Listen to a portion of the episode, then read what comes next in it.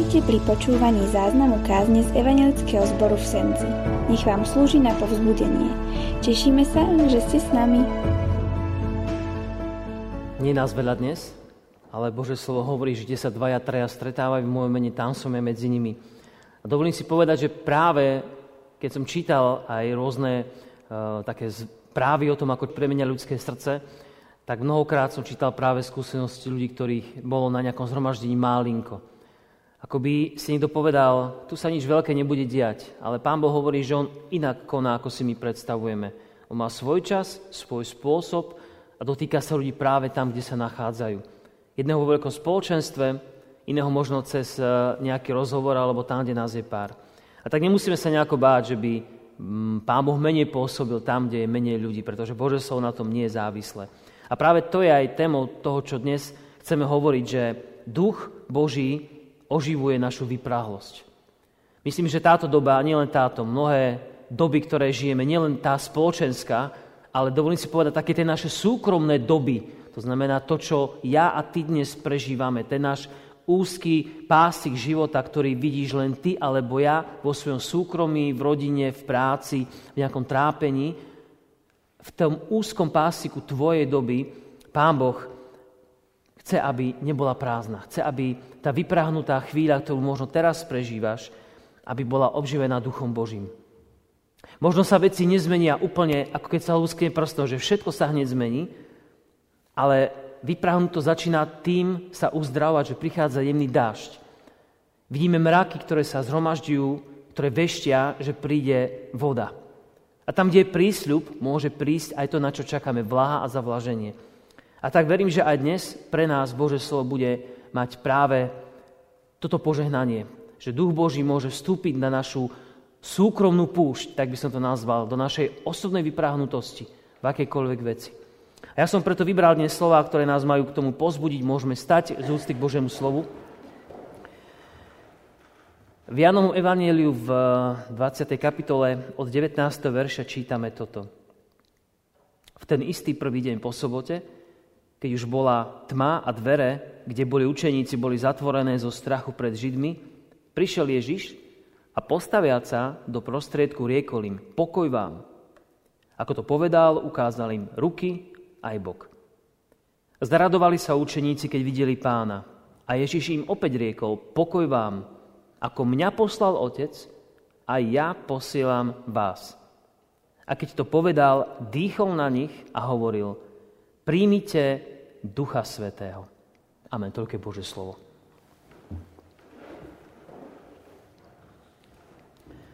Tento príbeh je časovo pred tým, čo sme počúvali včera na bohoslúžbe. Je to príbeh, ktorý sa udial skôr, ako Pán Ježiš odišiel do neba. Bol to príbeh, kedy učeníci zo strachu ešte neboli si úplne istí, či Ježiš je vzkriesený alebo nie. A práve preto potrebovali jeho zázrak, kedy vošiel do ich domu a im povedal pokoj vám. A nepovedal to raz, povedal to dvakrát. Viem, že my sme niekedy zvyknutí počúvať veci aj päťkrát a im nie sme v stave uveriť. Je to o nastavení našej mysle. Niekedy počujeme nejakú vec, ktorá je očividne hlúposť alebo nejaká klamlivá reklama a to nás zostane úplne zase, zaseknuté v mysli, že toto je pravda. A Pán Ježiš hovorí dvakrát pokoj vám. Vedel, prečo to hovorí, lebo ten ich život, ktorý v tej chvíli prežívali, bolo, bol to čas ich osobnej púšte. Báli sa, boli zamknuté dvere, čítali sme, boli zatvorené zo strachu pred Židmi. A Ježiš prišiel cez tie dvere a povedal im, pokoj vám. Ukázal im, kto je, svoje ruky, svoj bok a znovu im hovorí, pokoj vám. Pre učeníkov to znamenalo, že sa stalo niečo zvláštne. Niečo, čo potrebuje zažiť každý človek, aby mu Pán Boh povedal, mňa aj tebe, brat, sestra, pokoj ti želám, hovorí Ježiš. Prinášam ti pokoj do tvojho života. A ja dnes neviem povedať, čo pokoj, ktorý prináša Ježiš, znamená pre moje, alebo respektíve pre tvoje srdce, brat, sestra. Neviem. Ale verím jednej veci, že keď Ježiš povedal pokoj vám, jeho pokoj vie naplniť každú potrebu, ktorú aj dnes prežívame v ťažkosti. Možno nie úplne, V, tým, v tom zmysle, že hneď sa veci zmenia, ako som povedal, ale je tam prísľub, že on je s nimi. Ten zvláštny úkaz, ktorý spravil, že dýchol na nich a povedal, príjmite Ducha Svätého, bolo práve ten závdavok ducha, ktorý, ktorého oni ešte nemali. Boli veriaci v Ježiša, aj keď od, odišli od jeho kríža, respektíve z Getsemanskej záhrady, boli tými, ktorí verili, že Ježiš je Kristus. Verili, dovolím si povedať, že aj vtedy, keď prišiel za nimi, verili, áno, je vzkriesený. Ale potrebovali, ako by Ježiš im potreboval darovať to, čo nemali. Ducha, ktorý naozaj oživuje a pozbudzuje ich srdce. My čítame, zradovali sa, to bolo až... To bolo ešte predtým, prvnež na nich dýchol, ale vieme, že neskôr to samotné naplnenie, tá moc, ktorá prišla počas, uh, počas letníc, počas tradičných sviatkov, že to bolo o niečo neskôr. Ale toto, tá vyprahnutosť po Ježišovi, ktorý mi chýbal, zrazu v ich živote bola naplnená. Ich radosť porástla, Ježiš naozaj žije. A keby sme hľadali toto naplnenie alebo obživenie Duchom Božím, nemusíme ísť ďaleko. Môžeme ísť iba do Starej zmluvy, kde čítame mnohokrát, že Duch Boží je ten, ktorý oživuje všetko. V prvej knihe Mojžišovej je napísané, že prvnež bola stvorená zem, Duch Boží sa vznášal nad hlbinami. Ním Boh všetko tvoril. V knihe Sudcov čítame, že zostúpil na sudcu Jeftého a zmocnil ho k tomu, aby mu dal odvahu, aby oslobodil Boží ľud. Ďalej môžeme čítať v prorokovi Izajášovi, že Duch Svätý naplní svojimi darmi ľudskú dušu Mesiáša. A že zachráni hriešný ľud. Ďalej môžeme čítať mnoho, mnoho svedectiev, až po to poslední, kde je napísané vylejem svojho ducha na tvoje potomstvo, svoje požehnanie na tvoje konáre, na tvoje vetvy. Tu vyprahnutosť Pán Boh oživuje svojím duchom, lebo ten duch Boží nám ukazuje, kto Boh naozaj je. Ak to ste boli včera, tak si, si pamätáte, že sme hovorili, že bez ducha Božieho nie je možné poznať Pána Boha. Nedá sa to. Duch Boží, ktorý ukazuje, kto je Ježiš a ukazuje, ako do toho zapadáme celého my. Uzavuje nám ho takého, ako ho my potrebujeme zažiť. V tej situácii, kde sa momentálne nachádzame. Možno nevieme, prečo sa nám na tých púšťach akoby tak v odzovkách páči. Sme tam dlho, mnohokrát nevieme stať odísť. Možno je to len preto, lebo nie sme v stave uveriť tomu, že Pán Boh nás toho je schopný vyviesť. Dôverovať mu aj vtedy, keď nevidíme ten prísľub tej vláhy, ktorý tak veľmi potrebujeme. A možno to poznáte, že keď sa nám v živote začne trošku lepšie dariť a my vychádzame z nejakej krízy, tak už začneme tak lepšie veriť, akože bude to dobre, keď sú nejaké náznaky, cítime sa, že už to bude lepšie. A ja som na tom veľmi rovnako, ale chcem nám pripomenúť, že Pán Boh nás učí viere, ktorá je iná ako vidieť náznaky a potom im veriť. Pán Boh nás chce naučiť viere, že práve keď nevidíme svoje tie náznaky, nevidíme nejaké prísľuby veci, že mu veríme, že on to môže zmeniť. Je to veľmi ťažké v živote a keď sa pozrieme napríklad Abrahama a Sáry, ktorí nemali deti do vysokého veku a e, Pán Boh im povedal, budeš mať synov ako, alebo deti ako, a potomstva, ako je hviezd na nebi a piesku na morskom brehu. Tak vieme, že Sára sa smiala. A Pán Boh videl, že sa smeje a preto svojemu synovi musela dať meno Izák, Jicchak, čo znamená smiech, aby si stále pripomínala, smiala som sa Bohu, že budem mať deti a teraz mám syna, ktorý sa volá smiech. Aby mi to pripomínalo, že som neverila Pánu Bohu. Duch Boží oživuje veci a nielen pri Abrahamovi a Sáre. Môžeme ísť ďalej do Novej zmluvy. Proroctvo o vyliati Ducha Božieho sa naplnilo práve pri tých ustrašených apoštolov. Peter, ktorému sa smiali, ktorý, mal, ktorý bol obyčajný rybár, Boh naplnil proroctvo tým, že po jeho reči o, a po jeho vyznaní o tom, kto je Ježiš pred Židmi, sa dalo pokrstiť tritisíc ľudí. A pýtali sa, čo robiť, aby sme boli zachránení a spasení. Ako odstrániť tú vypráhnutosť v nás, sa pýtali tí ľudia. A Ježiš im hovoril, on im povedal o Ježišovi, dajte sa pokrstiť, konajte pokánie, pýtajte sa na svoje chyby, Pán Boh vám ukáže a uzdraví vaše životy. Viete, niekedy sa na našej púšti nachádzame preto, lebo možno málo konáme pokánie v zmysle, že málo veríme Pánu Bohu. Možno Pán Boh hovorí, keď si tak veríš, tak choď po tej púšti akoby sám. Ja som blízko, ale vidím, že mi úplne nedôveruješ. Nespoľahneš sa do takej miery, ako ti ja chcem pomôcť. Je to zvláštnou vecou, že Pán Boh nás nechá ísť po púšti, niekedy aj roky. kým si uvedomíme, že ideme akoby bez neho, bez dôvery. A trpíme tým celá cirkev, spoločenstva, pretože sme si zvykli vidieť pred sebou nejaké prísľuby dobrých vecí. Také viditeľné, hmatateľné, naplánované, ale Boh to vždycky takto nerobí. Cirkev, aj každá cirkev, tá s veľkým C, tá celková cirkev, čo je spoločenstvo kresťanov, veriaci v Krista, je vždy odkázaná na silu Ducha Božieho, aby sa vnútorne upevnila, aj v prenasledovania zostala pevnou a silnou. Toto je úloha Ducha Svätého, ktorá zostáva až do dnešných čias. Tak ako pôsobil v prvotnej cirkvi, tak pôsobí Duch Božia dnes. A chcem ťa pozbudiť, keď, brat, sestra, čítaš Bibliu alebo nejaké zamyslenia, skús uveriť tomu, že naozaj ten Boh, o ktorom čítaš v Starej zmluve, u prorokov, alebo nejaké chválospevy v žalmoch, alebo v Novej zmluve, že to je ten istý Boh, ten istý nemenný, pôvodný, originálny, ktorý kedysi stvoril túto zem, ktorý sa rozprával s Adamom, ktorý, ktorý viedol sudcov, ktorý viedol Mojžiša, a to je ten istý Boh, ktorý s tou istou mocou dnes v tvojom živote môže robiť zmeny. A mu to dovolíme. Ten istý duch, ktorého nie je možné vidieť, ktorý oživuje rovnakým, tajomným, neočakávaným spôsobom. A možno práve dnes. Možno v tvojom živote práve dnes Pán Boh chce urobiť nové veci. Možno klope na tvoje srdce. Možno aj vieš, viem, čo by som mal zmeniť. Na ktorú osobnú púšť by som, ktorá vypráhla úplne, potrebuje oživenie, by som mal Pána Boha pustiť, ale nie som ochotný. Lebo si nevidím tie prísľuby, že by sa to mohlo zmeniť. Málo mu verím. A Pán Boh to vie, a preto jeho duch stále sa dotýka nášho srdca a hovorí, ja môžem. Môžem zmeniť tvoj život. Čítal som niekde príbeh o jednom, celkom taký vtipný, mi vtedy prišiel, o jednom huslistovi, ktorý, ktorý dokázal tak úžasne hrať, že všetci ľudia, keď ho počuli, museli tancovať. A raz sa to tak aj stalo a medzi, medzi týchto ľudí prišiel nejaký človek, ktorý bol hluchý.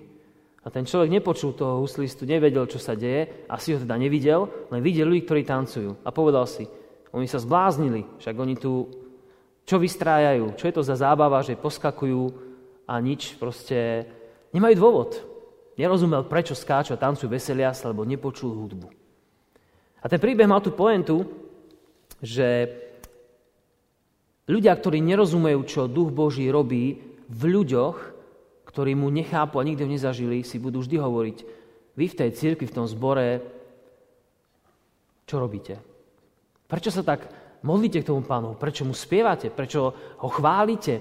Prečo o ňom rozprávate? Čo na tom vidíte? My vôbec v tom nič nevidíme. Žiadny zmysel. A je to kvôli tomu, lebo ešte nezažili to, ako Duch Boží koná v ich živote. Čo môže Duch Boží v ich živote spraviť. A my vieme, že v Biblii napísané, keď, keď farizei zakazovali, alebo povedali Ježišovi, Ježiši, zakáž týmto, aby ťa oslovovali Hosana, Spasiteľ, Syn Boží a tak ďalej. Nehovorím to, lebo to je rúhanie sa. A Ježiš povedal, keď títo nebudú kričať, alebo keď títo nebudú volať, tak kamene budú kričať. Zvláštna vec. Oni nerozumeli, že Ježiš je hodný tej slávy. A že Duch Boží práve v našom živote nás rozradosťuje v tom zmysle, že my zrazu vieme, že ako Boh naozaj koná.